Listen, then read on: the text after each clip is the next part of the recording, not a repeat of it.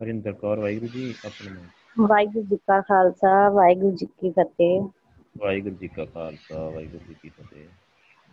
ਵਾਹਿਗੁਰੂ ਮੈਂ ਆਪਣਾ ਐਕਸਪੀਰੀਅੰਸ ਹੀ ਸ਼ੇਅਰ ਕਰਨਾ ਹੈ ਸੰਗਤ ਨਾਲ। ਤੇ ਜਦੋਂ ਤੁਹਾਨੂੰ ਪਤਾ ਹੈ ਮੈਂ ਜਦੋਂ ਅੰਮ੍ਰਿਤ ਛਕਿਆ ਹੈ ਆਪਣੇ ਪਿੰਡ ਇਸੇ ਗੁਰਦਾਰੇ ਅੰਮ੍ਰਿਤ ਸੰਚਾਰ ਹੋਇਆ ਹੈ ਪਹਿਲੀ ਵਾਰ। ਹਾਂਜੀ ਹਾਂਜੀ। ਤੇ ਉਦੋਂ ਮੇਰੀ ਮੈਰਿਜ ਨਹੀਂ ਹੋਈ ਮੈਂ ਅੰਮ੍ਰਿਤ ਛਕ ਕੇ ਚਲੇ ਗਈ। ਤੇ ਸਿਮਰਨ ਕਰਦੀ ਹੁੰਦੀ ਸੀ ਜਿੱਦਾਂ ਮੈਨੂੰ ਸਮਝਾਇਆ ਹੈ ਹਰਪ੍ਰੀਤ ਵੀਰ ਜੀ ਨੇ ਮੈਂ ਸਿਮਰਨ ਕਰਨਾ ਗੁਰਦਾਰੇ ਜਾ ਕੇ ਮੈਂ ਇਕੱਲੀ ਸੀਗੀ ਮੇਰੇ ਪਰਿਵਾਰ ਦੇ ਵਿੱਚੋਂ ਹੋਰ ਕੋਈ ਨਹੀਂ ਸੀ ਜੁੜਿਆ। ਹਾਂਜੀ। ਤੇ ਮੈਂ ਛੋਟੀ ਜੀ ਹੀ 6-7 ਸਾਲ ਦੀ ਸੀ ਜਦੋਂ ਮੇਰੇ ਪਾਪਾ ਦੀ ਡੈਥ ਹੋ ਗਈ 2001 ਦੇ ਵਿੱਚ ਹੋਈ ਸੀਗੀ। ਹਾਂਜੀ। ਤੇ ਉਹ ਉਹਨਾਂ ਨੇ ਨਾ ਮੈਨੂੰ ਪਹਿਲਾਂ ਵੀ ਜਦੋਂ ਮੈਂ ਅੰਮ੍ਰਿਤ ਨਹੀਂ ਛਕਿਆ ਉਦੋਂ ਮੈਨੂੰ ਸੁਪਨੇ 'ਚ ਮਿਲਣਾ ਏਦਾਂ ਹੀ ਮਿਲਣਾ ਕਿ ਜਿੱਦਾਂ ਨਾ ਉਹ ਘਰੇ ਵਾਪਸ ਆ ਗਏ ਹੁੰਦੇ ਆ। ਬੜਾ ਚਾਅ ਜਾ ਹੋਣਾ ਕਿ ਪਾਪਾ ਮੇਰੇ ਵਾਪਸ ਆ ਗਏ ਆ।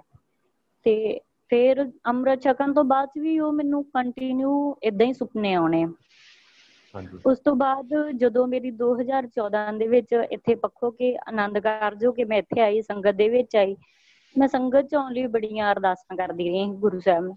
ਕਿ ਗੁਰੂ ਸਾਹਿਬ ਜੀ ਇੱਥੇ ਪੱਖੋ ਕੇ ਸੰਗਤ ਹੁੰਦੀ ਆ, ਮੈਂ ਪੱਖੋ ਕੇ ਹੀ ਸੰਗਤ ਦੇ ਵਿੱਚ ਜਾਣਾ ਵਾ, ਚਾਹੇ ਘਰ ਜਿਹੜਾ ਮਰਜ਼ੀ ਹੋਵੇ। ਮੈਨੂੰ ਘਰ ਦੇ ਨਾਲ ਕੋਈ ਮਤਲਬ ਨਹੀਂ ਆ ਤੇ ਗੁਰਸਿੱਖ ਪਰਿਵਾਰ ਚਾਹੀਦਾ ਹੈ ਮੈਨੂੰ, ਕੋਈ ਜਾਇਦਾਦ ਨਹੀਂ ਚਾਹੀਦੀ। ਪਰ ਮੈਂ ਸੰਗਤ ਦੇ ਵਿੱਚ ਜਾਣਾ ਚਾਹੁੰਦੀ ਆ, ਮੈਨੂੰ ਸੰਗਤ ਦੇ ਵਿੱਚ ਲੈ ਜਾਓ।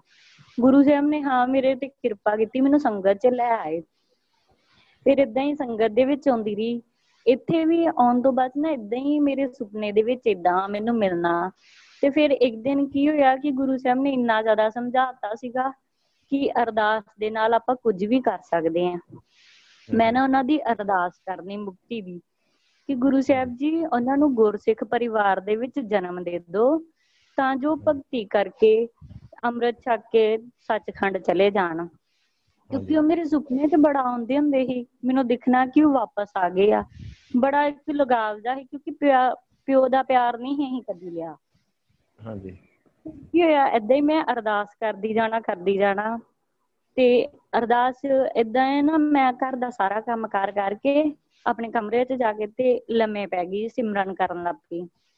ਸੁਰਤੀ 'ਚ ਪੈ ਗਈ। ਤੇ ਮੈਨੂੰ ਬਾਹਰ ਦੀ ਵੀ ਗੱਲਬਾਤ ਸੁਣਦੀ ਪਈ ਸੀ।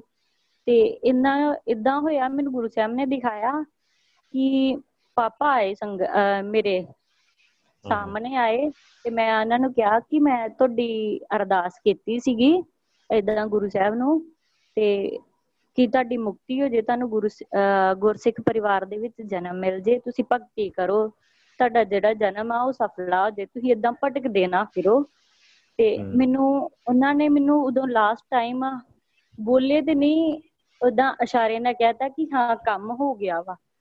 ਤੇ ਉਸ ਤੋਂ ਬਾਅਦ ਵਾਹਿਗੁਰੂ ਮੈਂ ਜਦੋਂ ਗੁਰਦੁਆਰੇ ਗਈ ਨਾ ਗੁਰਦਾਰੇ ਜਾ ਕੇ ਅਰਦਾਸ ਕੀਤੀ ਗੁਰੂ ਸਾਹਿਬ ਅੱਗੇ ਹੁਕਮਨਾਮਾ ਲਿਆ ਤੇ ਗੁਰੂ ਸਾਹਿਬ ਨੇ ਮੈਨੂੰ ਨਾ ਪੋਜ਼ਿਟਿਵ ਹੁਕਮਨਾਮਾ ਦਿੱਤਾ।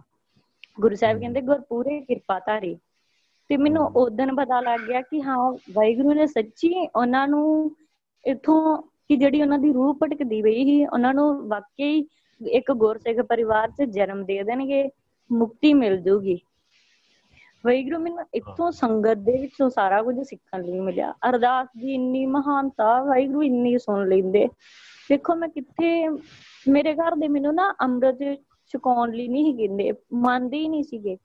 ਇਹੀ ਕਹਿਣਾ ਜਿੱਦਾਂ ਘਰ ਦੇ ਹਰ ਇੱਕ ਦੇ ਘਰ ਦੇ ਸੋਚਦੇ ਆ ਕਿ ਨਹੀਂ ਤੈਨੂੰ ਅਗਲਾ ਪਰਿਵਾਰ ਕੀ ਪਤਾ ਕਿੱਦਾਂ ਦਾ ਮਿਲਣਾ ਹੈ ਤੇ ਨਹੀਂ ਤੈਨੂੰ ਅੰਮ੍ਰਿਤ ਨਹੀਂ ਖਵਾਣਾ ਤੇ ਇੱਥੇ ਪੱਖੋਗੇ ਮੇਰੇ ਭੂਆ ਜੀ ਨਹੀਂ ਜਿਨ੍ਹਾਂ ਨੇ ਸਾਰੇ ਪਰਿਵਾਰ ਨੇ ਅੰਮ੍ਰਿਤ ਛਕਿਆ ਹੈ ਇਹ ਜਦੋਂ ਅੰਮ੍ਰਿਤ ਛਕ ਕੇ ਸਾਰੇ ਜਾਣੇ ਗਏ ਮੈਂ ਕਿਹਾ ਕਿ ਮੈਂ ਵੀ ਅੰਮ੍ਰਿਤ ਛਕਣਾ ਹੈ ਮੇਰੇ ਅੰਮ੍ਰਿਤ ਛਕਣ ਲਈ ਮੰਨਦੇ ਨਹੀਂ ਪਏ। ਮੈਨੂੰ ਵੀ ਜੀ ਕੋ ਗੱਲ ਕਹਿ ਕਿ ਇਹ ਜੇ ਤੂੰ ਅੰਮ੍ਰਿਤ ਛਕਣਾ ਹੈ ਨਾ ਬਸ ਤੂੰ ਕਕਾਰ ਪਾ ਲਾ ਤੇ ਗੁਰੂ ਸਾਹਿਬ ਨੂੰ ਅਰਦਾਸਾਂ ਕਰੀ ਜਾ ਕਿ ਗੁਰੂ ਸਾਹਿਬ ਜੀ ਮੈਨੂੰ ਅੰਮ੍ਰਿਤ ਦੀ ਦਾਤ ਦਿਓ। ਵਾਕਈ ਮੈਂ ਇੱਕ ਮਹੀਨਾ ਕਕਾਰ ਨਹੀਂ ਪਾਇਆ ਉਹਨੇ। ਮੈਨੂੰ ਗੁਰੂ ਸਾਹਿਬ ਨੇ ਅੰਮ੍ਰਿਤ ਦੀ ਦਾਤ ਦੇਤੀ। ਫਿਰ ਮੈਨੂੰ ਜਿੱਦਾਂ ਜਿੱਦਾਂ ਉਹਨਾਂ ਨੇ ਗਾਈਡ ਕੀਤਾ ਕਿ ਇਦਾਂ ਗੁਰੂ ਸਾਹਿਬ ਨੂੰ ਅਰਦਾਸ ਕਰ ਮੈਨੂੰ ਗੁਰਸਿੱਖ ਪਰਿਵਾਰ ਮਿਲ ਜੇ ਮੈਨੂੰ ਸੰਗਤ ਮਿਲ ਜੇ। ਕਿਉਂਕਿ ਮੈਂ ਅਰਦਾਸਾਂ ਕਰਦੀ ਗਈ ਕਰਦੀ ਗਈ ਕਰਦੀ ਗਈ। ਮੈਨੂੰ ਗੁਰਸਿੱਖ ਪਰਿਵਾਰ ਵੀ ਮਿਲ ਗਿਆ। ਫਿਰ ਵੇਖੋ ਜਿਹੜੀ ਗੱਲ ਆਪਾਂ ਨੂੰ ਕਦੀ ਆਪਾਂ ਕਦੀ ਸੋਚ ਹੀ ਨਹੀਂ ਸਕਦੇ ਕਿ ਇਹਨੂੰ ਬੰਦੇ ਨੂੰ ਆਪਾਂ ਮੁਕਤ ਕਰ ਦਈਏ। ਮਨਮੁਖ ਨੂੰ ਥੋੜੀ ਨਾ ਇਹ ਗੱਲ ਦਾ ਪਤਾ ਹੁੰਦਾ। ਹਮ, ਮੈਂ ਅਰਦਾਸਾਂ ਕਰਦੀ ਰਹੀ। ਤੇ ਉਹ ਡੈਡੀ ਜੀ ਦੀ ਵੀ ਇਦਾਂ ਹੀ ਰੂਹ ਜਿਹੜੀ ਭਟਕਦੀ ਸੀ ਉਹ ਵੀ ਚਲੋ ਚੰਗੀ ਜਗ੍ਹਾ ਚਲ ਗਈ। ਗੁਰੂ ਸਾਹਿਬ ਨੇ ਹਾਂ ਉਹਨਾਂ ਨੂੰ ਗੁਰਸਿੱਖ ਪਰਿਵਾਰ 'ਚ ਜਨਮ ਵੀ ਦੇ ਦਿੱਤਾ ਹੋਊਗਾ ਭਗਤੀ ਵੀ ਕਰਾਉਂਦੇ ਹੋਣਗੇ। ਦੇਖੋ ਵਾਹਿਗੁਰੂ ਅਰਦਾਸ ਦੀ ਕਿੰਨੀ ਮਹਾਨਤਾ ਵਾ। ਹਾਂਜੀ ਹਾਂਜੀ। ਬਿਲਕੁਲ ਵਾਹਿਗੁਰੂ। ਬਿਲਕੁਲ।